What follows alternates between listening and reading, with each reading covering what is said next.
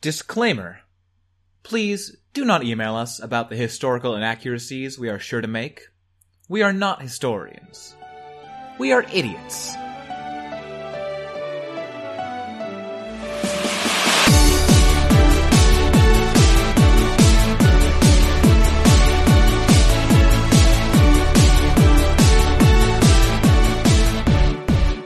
Hello, and welcome to Anachronismo!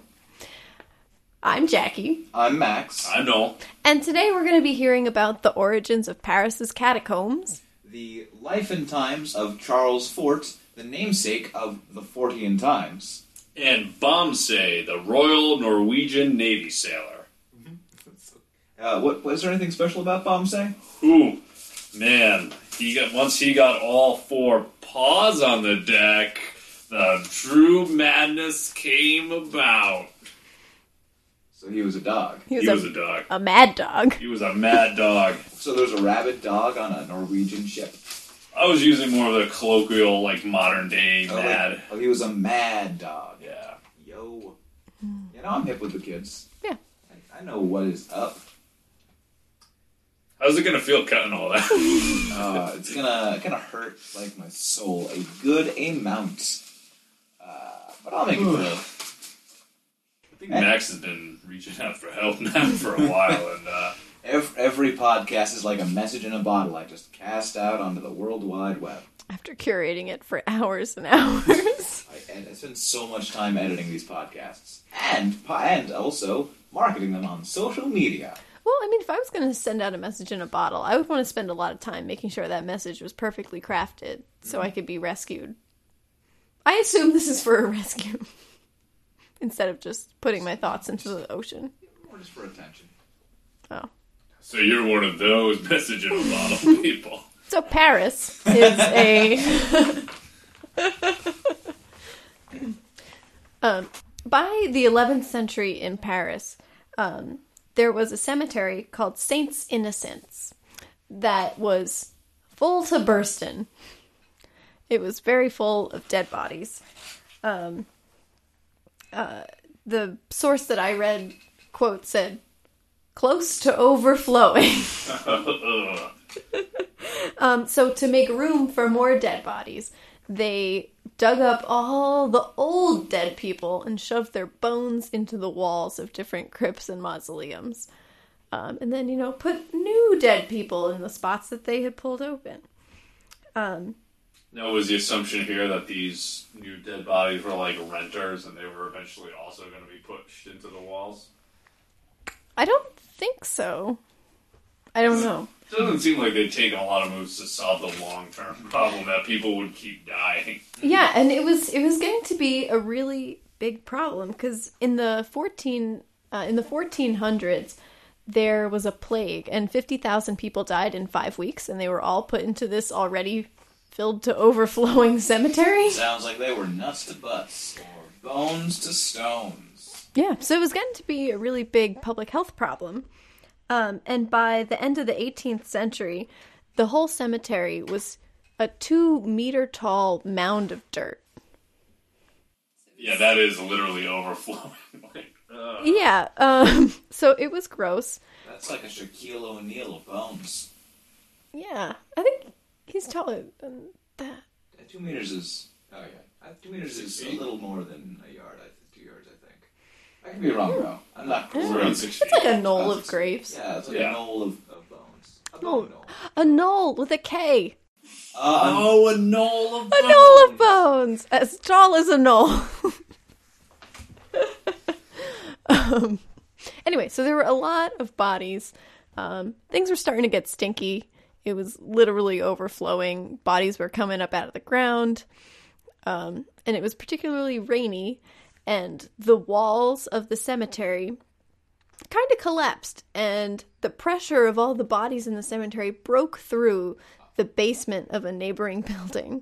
So there was just a bone storm through the wall of another building? And body putrefying mess. Like, just imagining, like, you see that wall start to collapse and you see a bunch of dudes with surfboards run towards it and are just riding this wave of bodies over. And there's, like, a bunch of skeletons, like, poking their arms out, and most of them wearing sunglasses because they're, like, they're cool skeletons. Hangs 10 on a skeleton. Yeah, this sounds cool. It sounds great. I'd want to be there. Well, as you guys are... 10. As you guys aren't imagining, this was a public health crisis. Sure, you know, the man always trying to keep the free spirit down. It was too cool for the normies. Well, there are bodies everywhere in this street. This skeleton stole my girlfriend because he's so cool. I would name this period in Paris "Party at Skeleton Beach." Skeleton Beach 2, Bone Boogaloo. Yep. And it was poisoning the groundwater, and people were getting sick from, you know, bodies in their drinking water. Totally sick! Sick! Yep. Hey, you can't drink ocean water either. Every surfer knows that. So at the same time they're having this public health crisis, they're also having a public safety crisis, because back in the 11th century... old Parisians dug through limestone mines to try and get stones. So they dug, like, 200 miles of mines, basically. And then as the city expanded from the 11th century to where we are now in the late 1800s, the city just kept growing and growing. And, you know, everyone's dead from the 11th century. No one remembered there were limestone mines underneath the ground. And buildings just start collapsing. Sinking back into the earth from which they came. But then you have two great problems. The world is sinking into your underground holes, and you've got so many bodies. What do you do with them? You're trapped from above and below. I'm seeing a Reese's Cups situation here. You got your bones in my holes. You got your holes in my bones. Yeah. Mr. Reese's takes a big old bite out of that bone hole. He's like, that's a great taste. I can market this. There's no wrong way to eat a Reese's. Hey, Mr. Undertaker, you know that hip new sound you've been looking for? Yeah. Well, listen to this.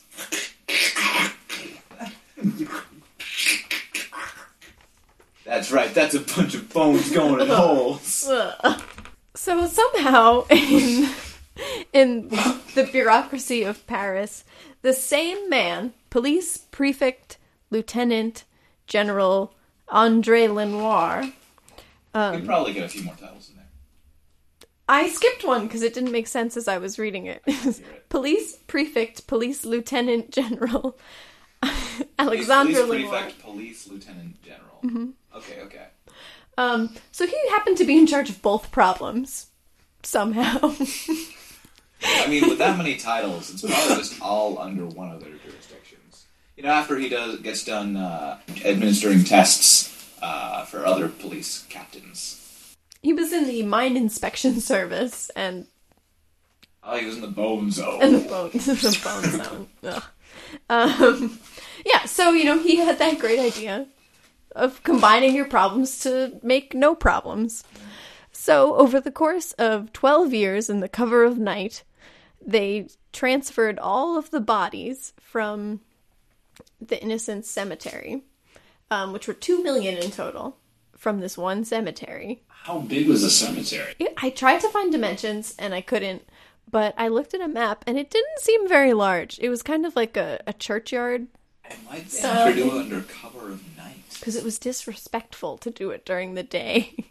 Yeah, they weren't doing it secretly. They were just doing it at night. They were doing it openly, but under cover of darkness. Yeah, they... and they'd, like, take an arm and, like, wave at somebody who saw them and pull down the skeleton's shaves using that skeleton's arm. You didn't see nothing. See, he's, like, poking him in the chest with the skeleton arm. It was more a parade. Oh. They loaded the bodies in wagons, and then they covered the wagons with black cloth, and then they had singing and chanting priests walking... down the road from the cemetery to the limestone tunnels. Sounds like a dance macabre. Yeah. It's everything's macabre in this story. So the place where they ended up putting the bodies became known as the catacombs. And the catacombs themselves are only about 1.1 miles of the 200 miles of the limestone mines. But the first iteration of the catacombs, it was just a bone repository. It was literally just piles of bones, no organization. Oh, like, they just, like, dumped them in. Just pour them in, basically. Big dump truck full of bones. Big grab bag full of bones. Down in the bone hole. They actually built a well and then used that to bring everything down. Buckets full of bones. Buckets full of bones going into the ground. Man. Did they do it, like, corpse by corpse, or, like, bunch of arms, bunch of skulls? That I am not sure. Because if you've ever seen pictures of the catacombs today, it's mostly skulls and femurs, and who knows what they did with everything else. So a few years after they put all of these bodies into the limestone mines, a man named Louis, well, it's with my horrible pronunciation, but it's Louis-Étienne François Héricart Ferrand, Vicomte de Thury. Mm-hmm. That is a long, beautiful French name. Yeah, he was a French politician who was like, we should maybe, improve this pile of bones underground. I am all for the civic improvement of our giant pile of bones. Let us make it a place where people bring their families. And that's a picnic. On the bone zone. But though they put these skulls and femurs in there, I have an idea for the rest. So, the Innocents wasn't the only cemetery that the bones came from, so in total there were bones from 6 million bodies. 6 million! That is a lot of dead people. So so in the catacombs? Yeah. So, how many... So, there were 2 million in the cemetery when they excavated it. Mm-hmm. They probably took the majority of them out. And then they had an extra 4. Did they just start loading it from all other cemeteries? They took it from all other cemeteries because overloaded cemeteries was not unique to the Innocent Cemetery. That was just the worst one that had, the bone avalanche. That's the greatest word ever. That's the name of my new death metal band. Oh, rather sick.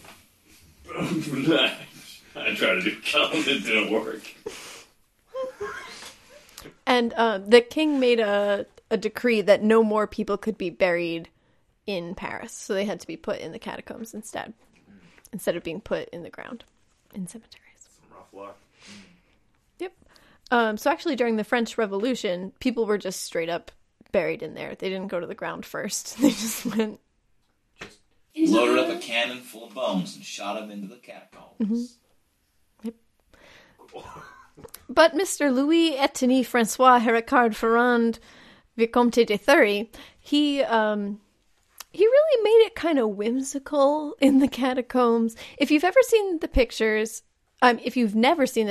you really should look them up because they're so creepy and morbid. And this just, like, entire walls made of just the, like, bulbous end of a femur, just all stacked up together with, like, a row of heads. Kind of like when you see a wallpapered room and it's got that one stripe down the side. So, but those are skulls. Yeah. Remains of things that were once people. And the rest are femurs.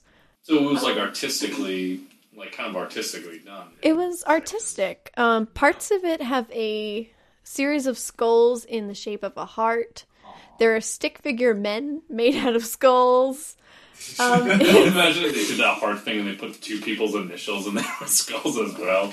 K, S, and whatever that guy's name, LVBM. I've been working so hard on this bone beautification project. Today it is take your children to work day, and I need to give them some rooms to work on. Go make some stick figures, Jean-Paul. Marie, why don't you draw those arts you love so much? Here are some skulls. Oh, no, don't just make them kiss. I want to see work.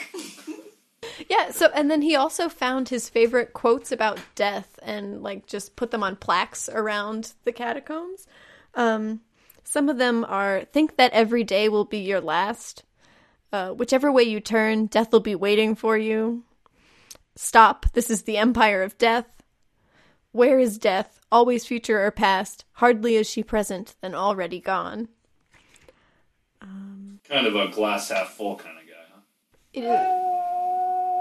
Death. Death everywhere. Everywhere. I am death. You are death. We're all death. Death. 50% off. Death 2 for 1. Death, death everywhere, but not a bone to stew. Man, can you imagine?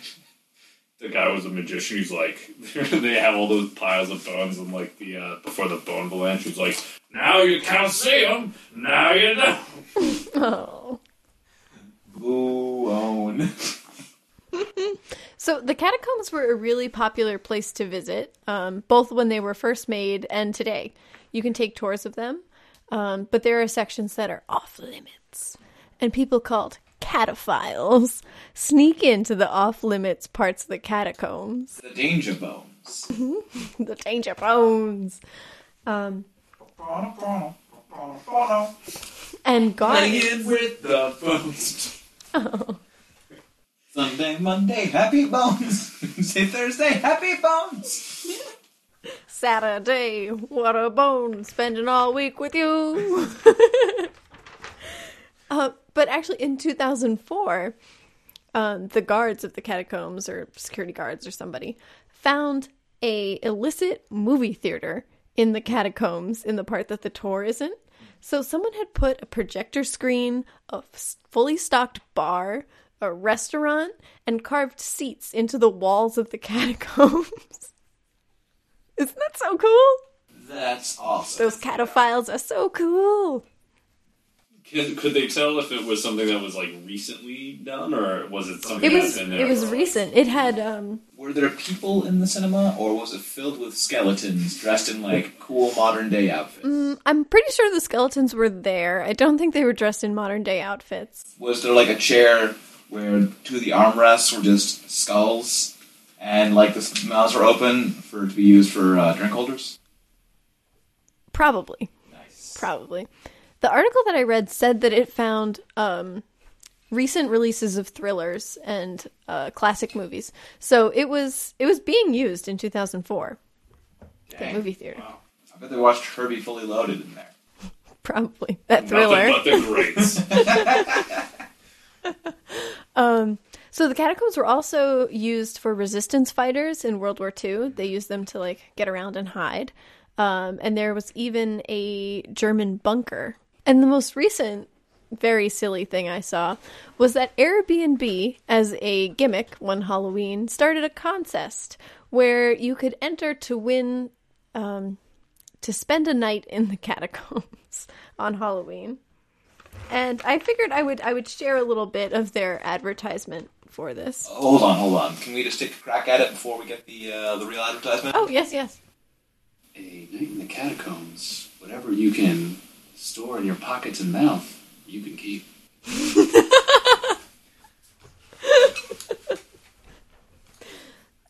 Close. It was all very close. The actual ad is not as good as the one you guys said. No, good. But bienvenue to the bowels of Paris. Looking for a change from the usual Halloween festivities? Escape the pint-sized pirates and mini-goblins in the world's largest grave, Paris's famous catacombs, the final resting place of 6 million souls. On Halloween night, journey to the center of the earth and learn about the hair-raising history of this mysterious subterranean labyrinth. Satisfy your thirst for adventure in the sprawling network of skulls and bones. Next, savor a dazzling culinary experience while enjoying a private concert in the most incredible acoustics under the earth. Before bedtime, a storyteller will have you spellbound with fascinating tales from the catacombs guaranteed to produce nightmares. Finally, enjoy dawn with the dead as you become the only living person ever to wake up in the Paris catacombs.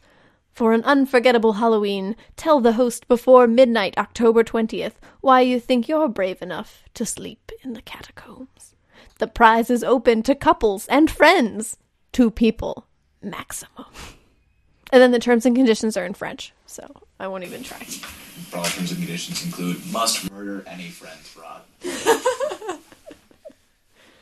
Friend cannot be a skeleton that you are trying to offload into the catacombs.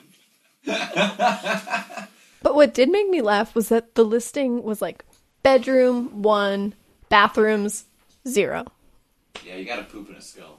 You gotta walk a 1.1 mile back to the entrance to go poop. Or you can poop in skull. Skull poop. If you can fit it in your mouth, you can take it with you. And that's all I got on the catacombs. You can visit them today.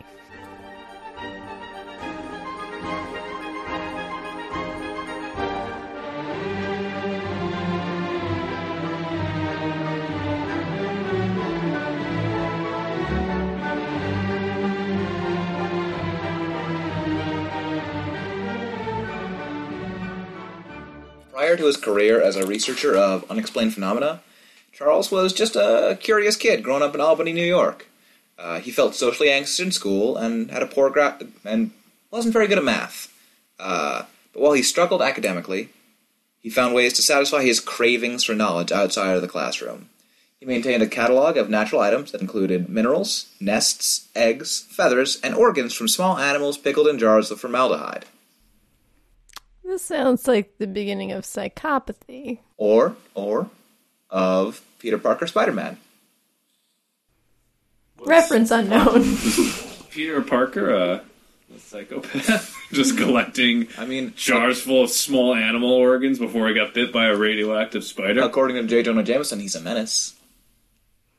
That's not the same. Is J. Jonah Jameson a psychologist? No, he's an angry... No, he's a paper pusher. Angry editor. Charles Fort even went so far as to learn taxidermy so he could stuff and mount bird specimens at home. Oh, this is sounding creepier and creepier. When his grandfather, a grocer, and the father of a grocer, asked Charles what the boy wanted to be when he grew up, he was chagrined to hear the child respond, "Murderer! Menace to society! A naturalist." So, while he wanted to be a naturalist... his life took a different path when he became a journalist at age 16, snapping pictures of the famous Spider-Man.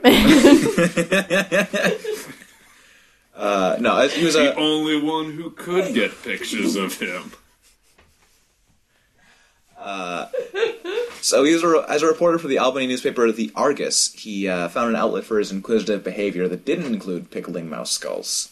A few years later, he moved on... More like web slinging. A few years later, he moved on to covering New York City news for the Brooklyn World. This is Spider-Man. When two of his reporter friends left the paper to form the Woodhaven Independent, they appointed the 18-year-old Fort to be their editor. But despite his rapid rise to success in the field, he still felt unfulfilled. Lots of crime that was going unsolved in New York City. He needs to take up amateur wrestling.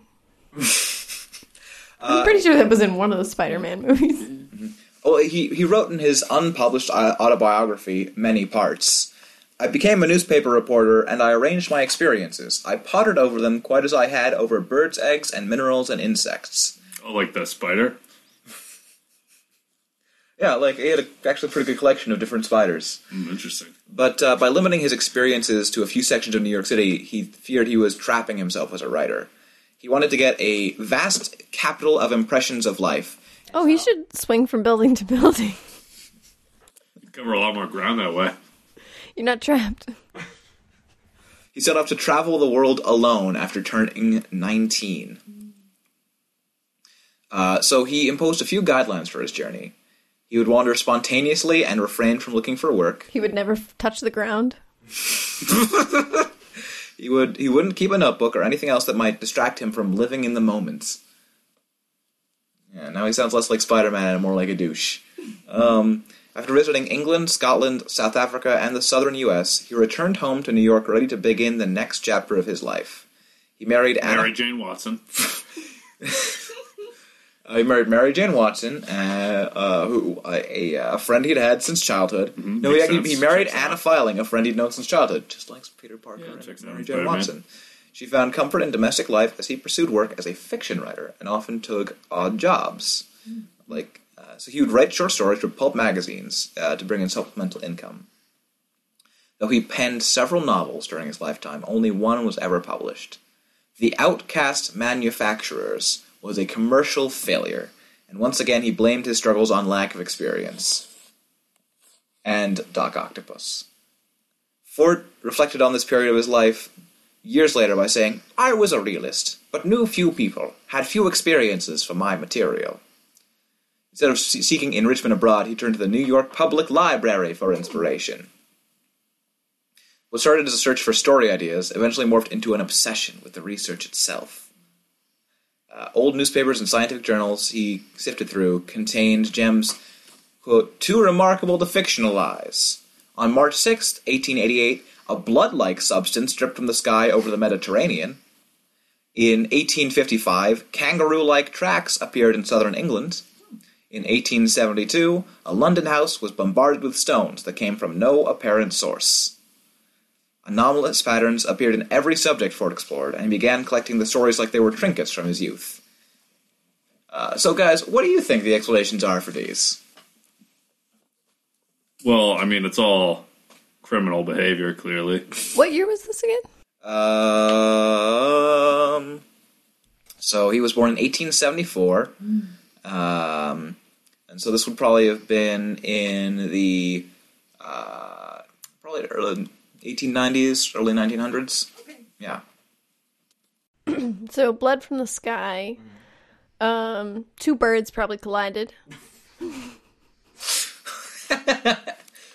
Two birds saw some porn and got bloody noses. Kangaroo-like tracks appeared in southern England. Probably an animal escaped from the zoo. Okay.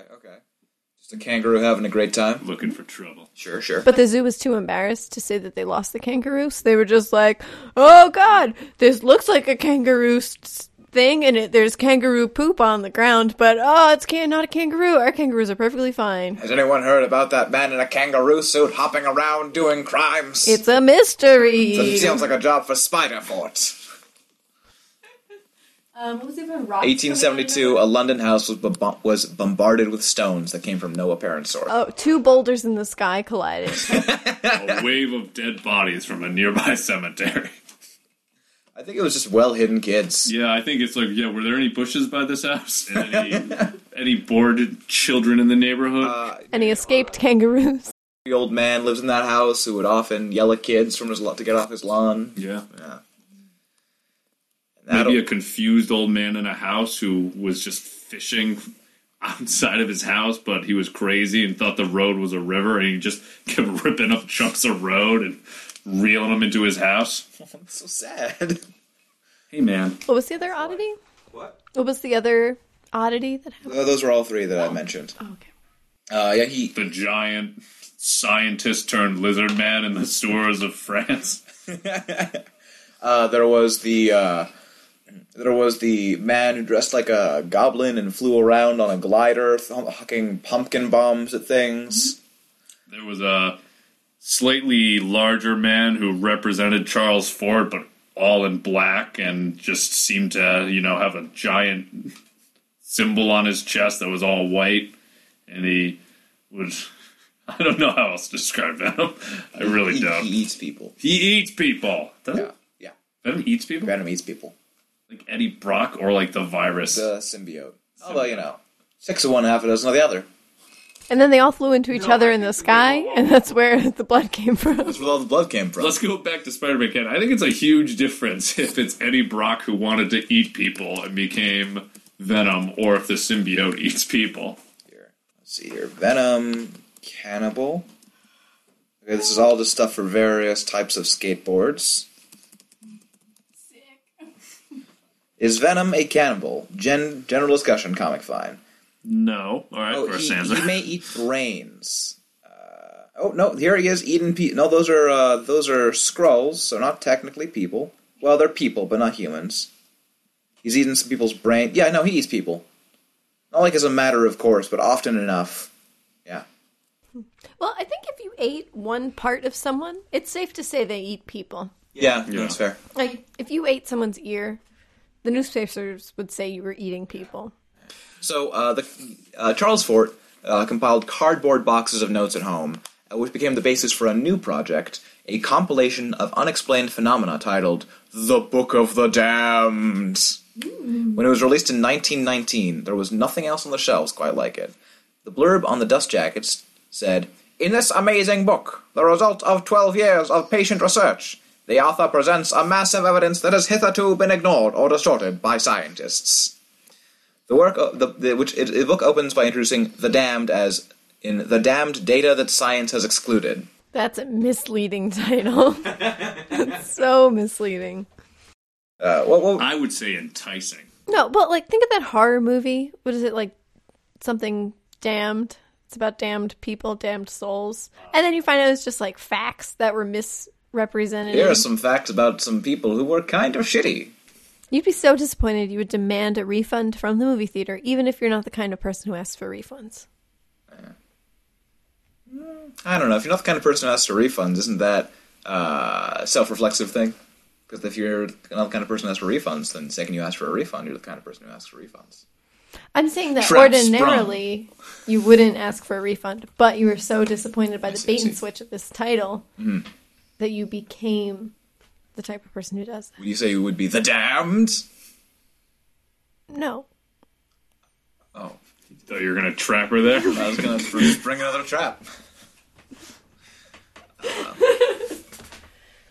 So, as the book progresses, Ford presents evidence for... strange weather patterns, poltergeists, cryptids, and UFOs. A large portion of the book is devoted to unusual objects raining from the heavens. In addition to frogs, he mentions showers of fish, eels, and insects. Does he live near a cliff? No. Under a cliff? Well, he lives in New York. Under the Palisades? I mean, no. What are the Palisades? They're cliffs. On the coast of New Jersey, on the border of New York. Well, these rains are from places like Wigan, England, Toulouse, France, and Kansas City. All these places have cliffs. Kansas City is pretty flat. Yeah. Full of cliffs. So full of cliffs. I mean, it could just be somebody standing on top of a tall building just chumming the air, hoping for land sharks.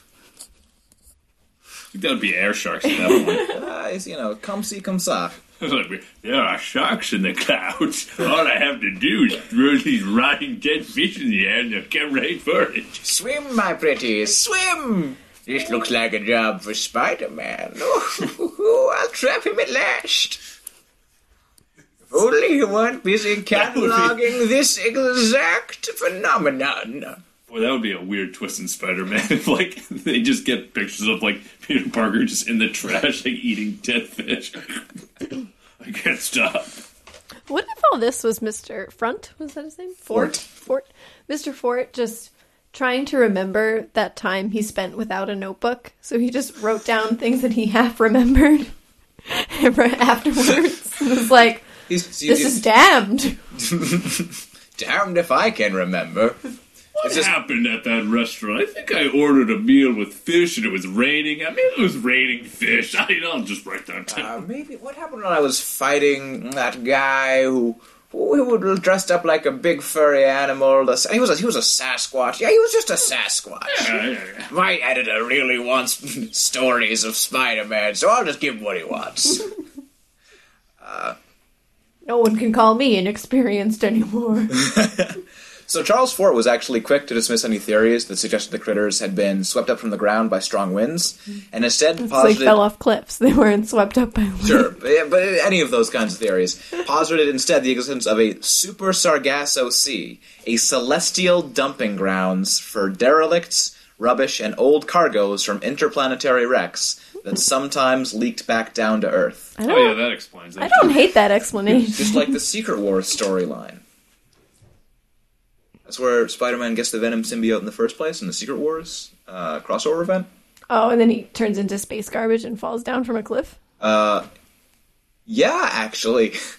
Really? He doesn't, but, a lot of New York does. Because New York gets, pulled up and put into this place called Battle World. It's a whole thing. Huh. And then it gets flown back by the Molecular Man. Cool. And these connections just keep getting stronger and stronger. Oh, yeah. Like a spider's web. The Molecular Man left all the bugs up in the sky because he didn't want any bugs back in New York. Bugs suck. Yeah. Just going to fact check you right here, and if you are at least bit wrong. So, The phrase, the Super Sargasso Sea has stuck around as a place where lost things go, but he didn't seem that attached to it. He actually wrote afterwards, or still simpler, here are the data, make what you will yourself of them. So he was like, well, you know, here's my theory, but, you know, here's just the facts. Mm-hmm. So you do whatever calculations you want.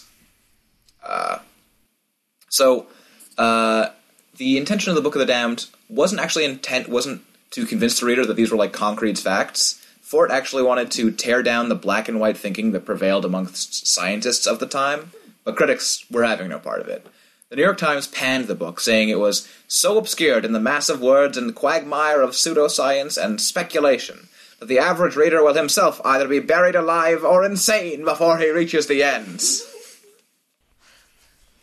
At least they cared. Yeah, no, I mean, that's honestly, I would read any book that was described that way. This book will drive you mad! Mad! So readers were hooked, though. The Book of the Damned sold really well, and it garnered enough interest in weird phenomenon for Fort to publish 3 more non-fiction books on similar subjects. Ripley's Believe It or Not. Well, more like... 1, 2, 3, 4... And up to however many you said. That was by Charles Ripley, who actually cribbed a lot from Charles Fort. Oh, really? Yeah. His books were New Lands, Low, and Wild Talents. Low is just L-O exclamation point. Mm. Fortunately, Charles Fort succumbed to leukemia on May 3rd, 1932, at age 57, leaving behind a complicated legacy. He inspired a cult following of self-described Fortians, similarly interested in anomalous phenomena and skeptical of scientific dogma. The group is still going strong today, as anyone who attends the International Fortean Organization's annual Fort Fest or subscribes to the Fortean Times can see. The media remembered him less as an influencer than as more of a crackpot, with both the New York Times and the New York Herald Tribune painting him as a foe of science in their obituaries. And the Daily Bugle saying, "Bring me Charles Fort, he's a menace!" But considering Ford viewed science as established preposterousness, he probably wouldn't have minded that characterization. That is the long and short of Charles Fort. Thank you. I wonder how he would have explained a bone avalanche. Probably as just a bunch of junk falling from the sky. Up my basement. There's obviously a bone volcano buried beneath the earth. And this is where all of our skeletons come from in the first place. As while mothers eat plants from the earth, they eat tiny bones and assemble them in their tummies, using their tummy hands. And that's where babies come from. Jackie, what would your pseudo-science explanation be for things falling from the sky? Oh, it's just stuff is somehow it's in the sky, it collides, and then stuff falls. Or, you know, it falls off a cliff. That just flew into each other all at the same time. Yeah, just like 2 giant clouds. You ever seen a swarm? It's big. Yeah. It's almost a solid mass, and it goes... and then all the bugs fall down. Makes sense. I mean, that's what happens when I run into someone my same approximate size. Yeah. You just run into them and collapse. Yeah. Yeah, don't you? Yeah. I mean, there's no one quite as big as you, I understand, so... Let's get a small knoll. A knoll-sized knoll. Why would it be a small knoll? Well, because the original knoll we were talking about was the size of a cemetery. Yeah. So this was knoll with a K. So a small hill that's about the size of me. Yeah. And it would be walking. And we would... There's so many skeletons inside of it, it can move. Little tiny feet that climb on the ground. Mm-hmm. You ever heard dirt clack before? You will, right before you hit this knoll.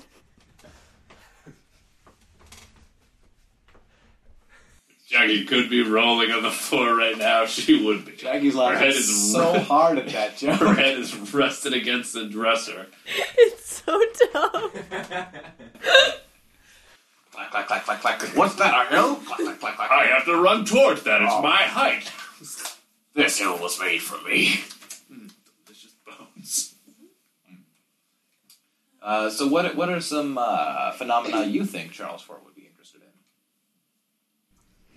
Oh, that thing when you sit funny and then when you stand up your foot's asleep?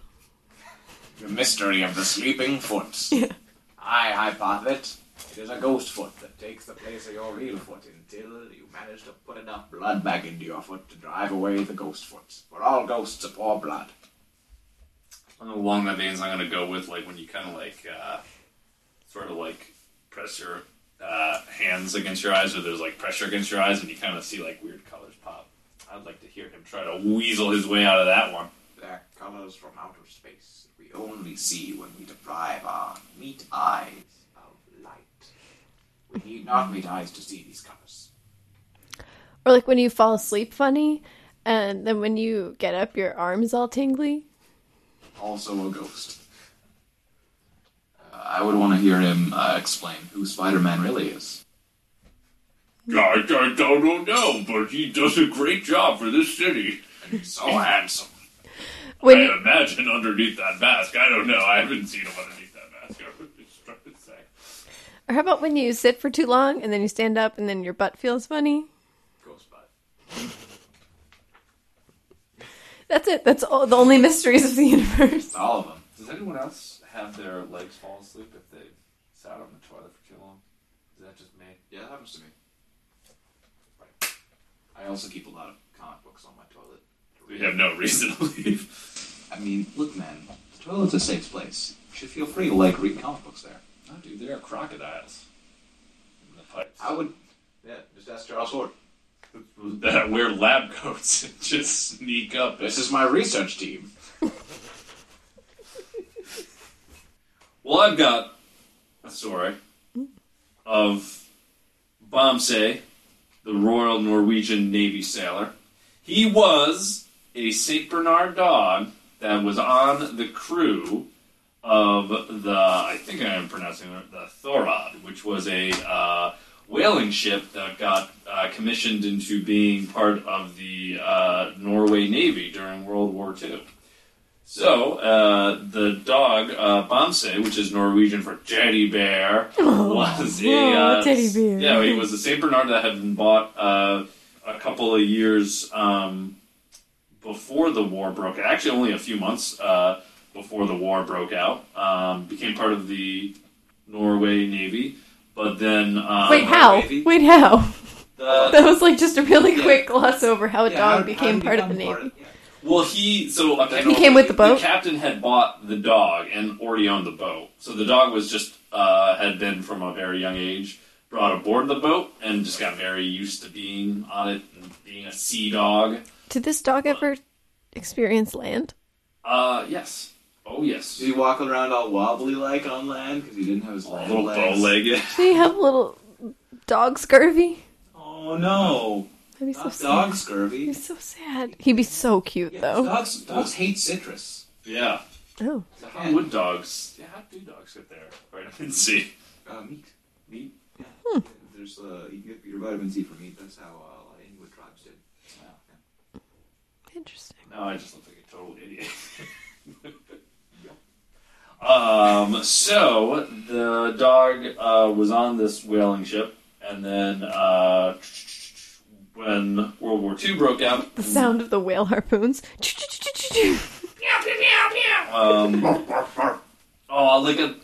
throw it into the dog, like, all the men are like, boom! And the dog is at the end with a rope in his teeth. Oh, I'm just imagining they shoot the harpoon, and the dog runs after the harpoon to chase it and jumps on the whale. No bombs at all.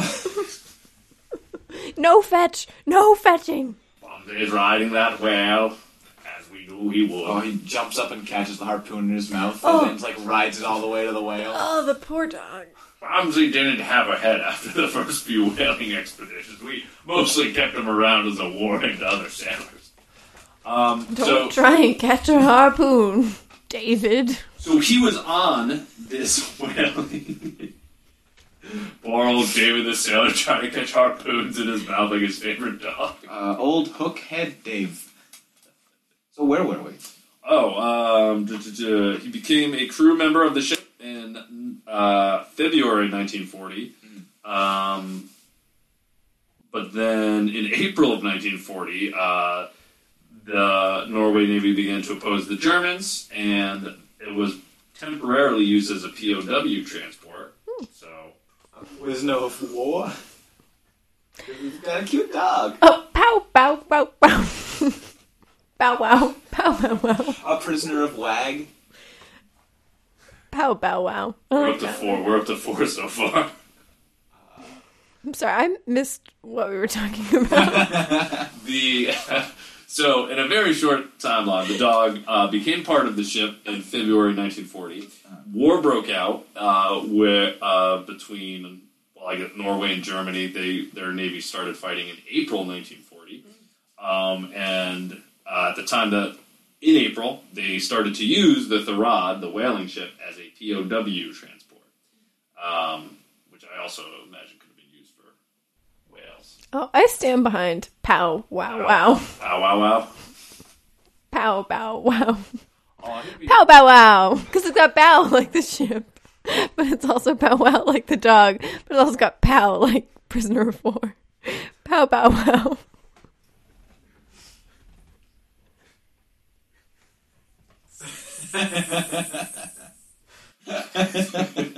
Jackie tried to collect herself, but it didn't go so hot.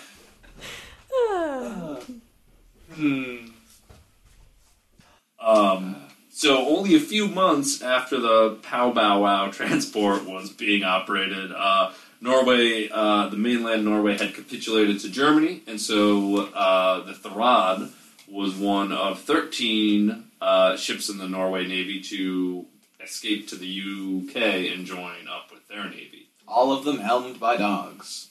That would be amazing, but sadly only one, which is still impressive. And by that I mean not to say that the dog was not captain of this ship. Oh man, I really misrepresented that in the moment. Just seeing him at the wheel, with the wheel in his little mouth as he. He runs a little mutiny aboard the ship. The captain's, on the cruise, you men can't turn on me. Then he looks down at the dog's, grabbed his pants and is, kind of tugging him towards the... Bumpty. Just herding him towards the plank. Bumpty, no! He's got rum in his little barrel around his neck. Like a pirate. Or whatever the national drink of Norway is. Carries a little saber in his little mouth. Yeah, so no, he was not the captain of this ship, nor were there any dog captains. Four little peg legs. That's so sad. Little peg tail. Oh, that's worse. You don't need to replace that. You can tell he's happy because it goes clack, clack, clack, clack, clack, clack. Thunk, thunk, thunk, thunk, thunk. The captain is pleased. You can't tell if he's got a patch over his eye or an eye patch over his eye. So after the Pow Bow Wow had joined the UK Navy, it was converted to a minesweeper. So, Jack, if you like to... I love minesweeper. Good. And Jackie has once again lost control. Bumps would just dig for mines in the ocean. What you got, boy? What you got there, buddy? They're keep throwing it off the ship because it's about to go out, and they keep bringing it back. No, Bumpsy, you'll cut us off. David, don't go after those bombs. Bumpsy soon became captain of a ghost ship. He had a skeleton crew for a while, but then he ate all their bones. Let's see. So the meat of the story here is the various things that Bombsay did as a military mascot. Oh, he probably just looked cute the whole time. That guy was adorable. Because how can you say no to him? He shot a gun. So he killed a man. He felt regret. And then he ate him. Oh, yeah. And he had PTSD for a while. So what did he do? Well, he would actually stand at the front gun tower of the boat, such that partially for his own protection, partially for decoration, they made him a special little metal helmet that they put on his head when he was on the front lines. I bet he hated wearing that hat. No, I bet he loved it. Dogs hate hats, that's what I know. You know what, though? This dog was a captain. He put up with it for his men. He actually did save a lieutenant commander who was being attacked by a man wielding a knife. He pushed the assailant into the sea. So he did kill a man. He just knocked him down. It's fine. That guy could swim. Down and just kept his paws up. How was this dog doing this off the side of the boat? Really long paws. It was a really long pause, and then just got a couple of bubbles. Why the long pause? I killed him. The better to kill a man. You won't be a pow-bow-wow aboard this ship. He'll just be a delicious stew. Oh, stew.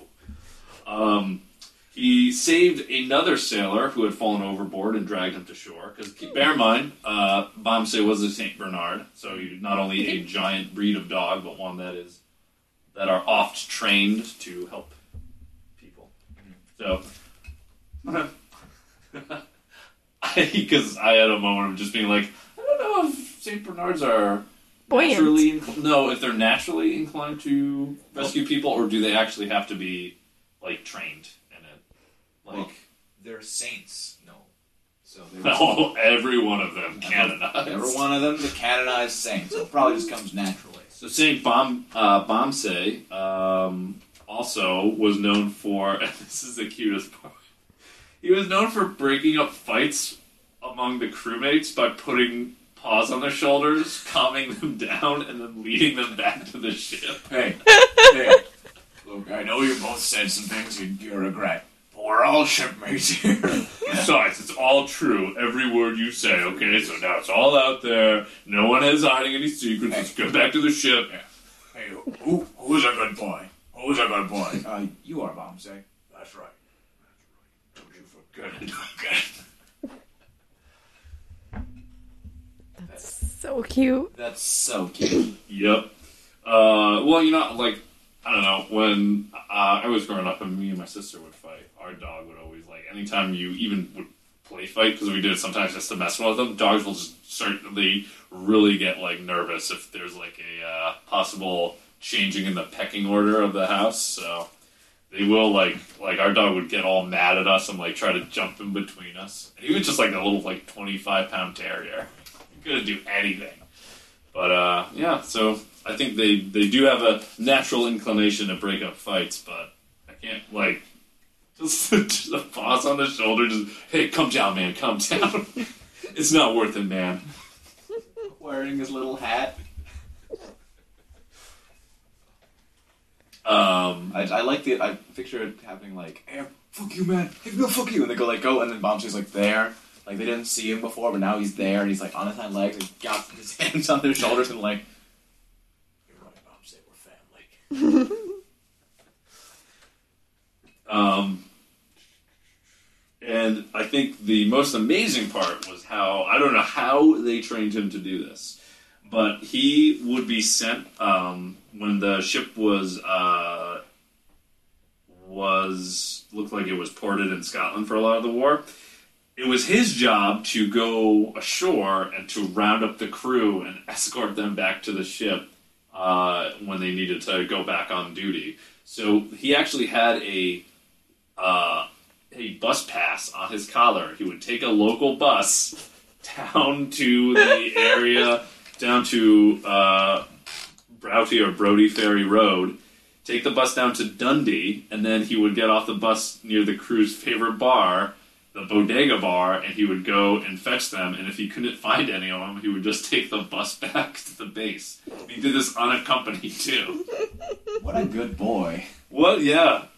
That's really all that they that I found listed about his exploits, but apparently there is a longer book called Sea Dog Bombsay that I am going to read as soon as I can.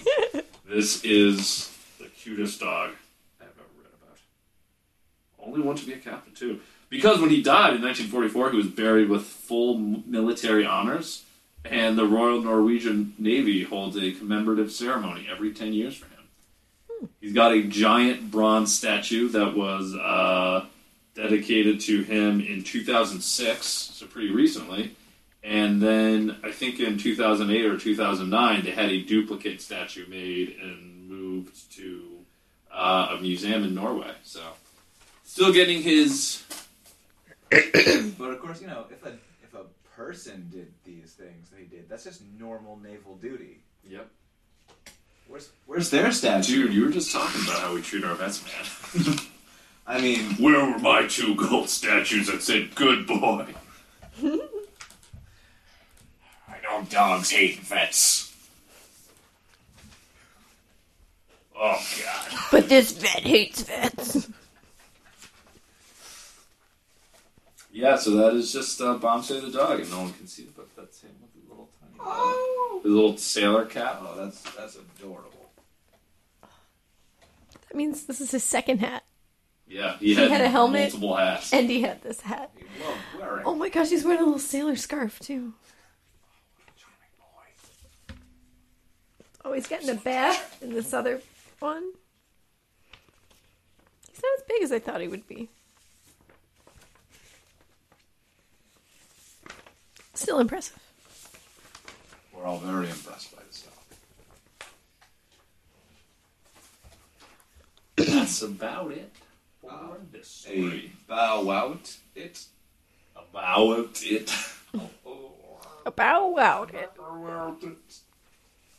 Wonderful. So, now it's time for my favorite segment, Anachronismo. Favorite segment. Really? I love what it is. I always get sad if we run out of time and don't There's only to do it. Two segments, right? The stories and then what have they been? That's right. Yeah, so we're leaving my least favorite segment and moving on to my favorite segment. What if they met? Does whatever they could do if they met. What if they met? At some point, they didn't meet, but what if they met? Look out. What if they had met? What if Bamsey met all of the bones in the catacomb? You would have been so excited. 6 million people's worth of bones. We've got to go back to the ship, Bamsey. Leave me here. I think I've earned this. I saved your life. Now give me mine. And he joined the French resistance movement. Yeah. And they just hang out in the people box, fucking the box of angry box. Just imagine they set it up like one of those supermarket things. They give them a little shopping cart and they're like, "You've got 5 minutes on the clock, Bamsey." Then when you're done, come back to us on the bus. Anything you can put in your mouth is yours. That's how it always works. I don't see what difference is. You see those skeletons fighting, and you put a hand on their shoulders and be like, hey, you both look delicious. Let's just be friends, and I'll just eat some of your bones. Why are you just getting my mouth? I think Bamsey would have made it into Charles Fort's Book of Anomalies. Or... He probably would have been like, the dog that thinks like a man. Because he was damned. It's probably just a dog that fell off a cliff.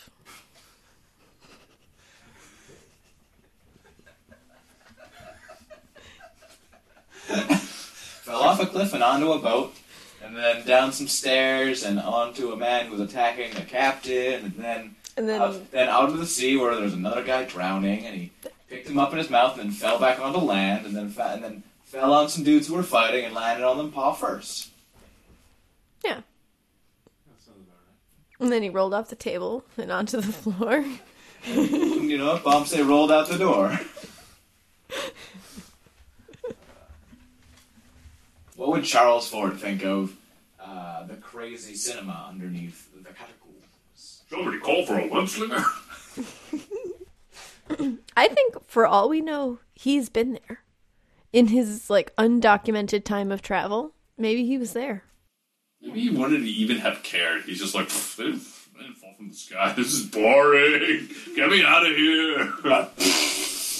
I can't even see the sky underground. Oh, I'm 5 stories underground. I can't see the sky. How am I going to get anything? Where am I going to swing from? How is blood supposed to rain down on my head if I'm underground? Or am I going to get all my blood I drink? If you could artfully arrange some bones, what picture would you make? I would probably make a big splash panel of Spider-Man fighting Doc Ock. That'd actually be really impressive. Thank you. Do it. Do it. Okay, I've got to get some bones, I guess. Yeah. Wherever would you get bones in this day and age? Okay, why are you winking at me? Now you're gesturing at your own arm, and just nodding, and winking again, and mouthing the words, "Take my bones?" I'm sorry, no, you're not, you're being... I don't know if I follow. What would I do as an artist? Well, what would you do as an artistic display, Jackie? I don't know. I think it'd be kind of cool and super morbid to make jewelry out of human bones and then wear it. Yeah. So, like a bone necklace or bone earrings? I was thinking a bracelet. Something that could jangle against itself. More of a clacking sound, really. Yeah. Clickety-clackers. Clack, clack, clack, clack, clack. But what about some shoes? Oh, yes! You find someone with really big feet. And hollow out their bones and put your toes inside. Those would be really weird, like sandals. You just like get a giant man's foot, slip your foot in between their bone. It's really hard too, because the foot is made of a lot of bones. So many bones. So you'd have to glue them all together and then hollow out the glued together bones, like clogs. Oh, sounds like a summer art project. That's a Norway thing, right? Clogs. Nope, that's Holland. Close enough. Bone shoes. And then you call your shoe store the Bone Zone. The way to my heart is always through the Bone Zone. Get him some clogs. He'll love you forever. What would you do, Noel? What would I do? I don't know. My first thought was just switch him around and put femurs where skulls should be and skulls where feet should be. It's a wacky world in these catacombs. So you got skulls for feet? Yeah. No, you guys need to look at the pictures, because these bones are not arranged in bodies. It's just like stacks and stacks of femurs with a bunch of skulls on top. It's not even in the shape of a body. No, I'm going back to my earlier idea. I would have like just a sports arena, like a boxing ring or like a basketball court. And you'd be the announcer and you'd have a suit covered in bones. Oh, like a bone amphitheater. Yeah, and wearing like a giant skull as like a hat. I'm just more the ring announcement like, and in the blue corner, weighing now only about roughly 35 to 40 pounds. This skeleton of a guy, and in the red corner, another skeleton of a guy. Are they brothers? I'm saying they're brothers. They're brothers, duking it out for the title, which is made of bone. In this corner, we have Bones Jones, the skeleton of SWAT. Someone get that dog out of here! Someone get that dog out! There are no dog policy. He's breaking up the fight. Never in all of my years as a bone announcer have I seen such a display of sportsmanship, of fair play, of good dogs. Oh, now he's eating them. Oh. I think that's going to do it for us here on Anachronismo. If you want to contact us, we're itsanachronismo@gmail.com, or you can find us on Twitter at @anachpodcast. That's ANAC podcast. We also have a Facebook group now. And if you like the show, please rate, review, share with your friends. Podcasts grow by word of mouth. Do we have any final thoughts for the show? Wars would be a lot cuter if it was all dogs. A penny a day keeps the bones away. If it didn't fall from the sky, it's not worth your time. We'll see you next time here on Anachronismo.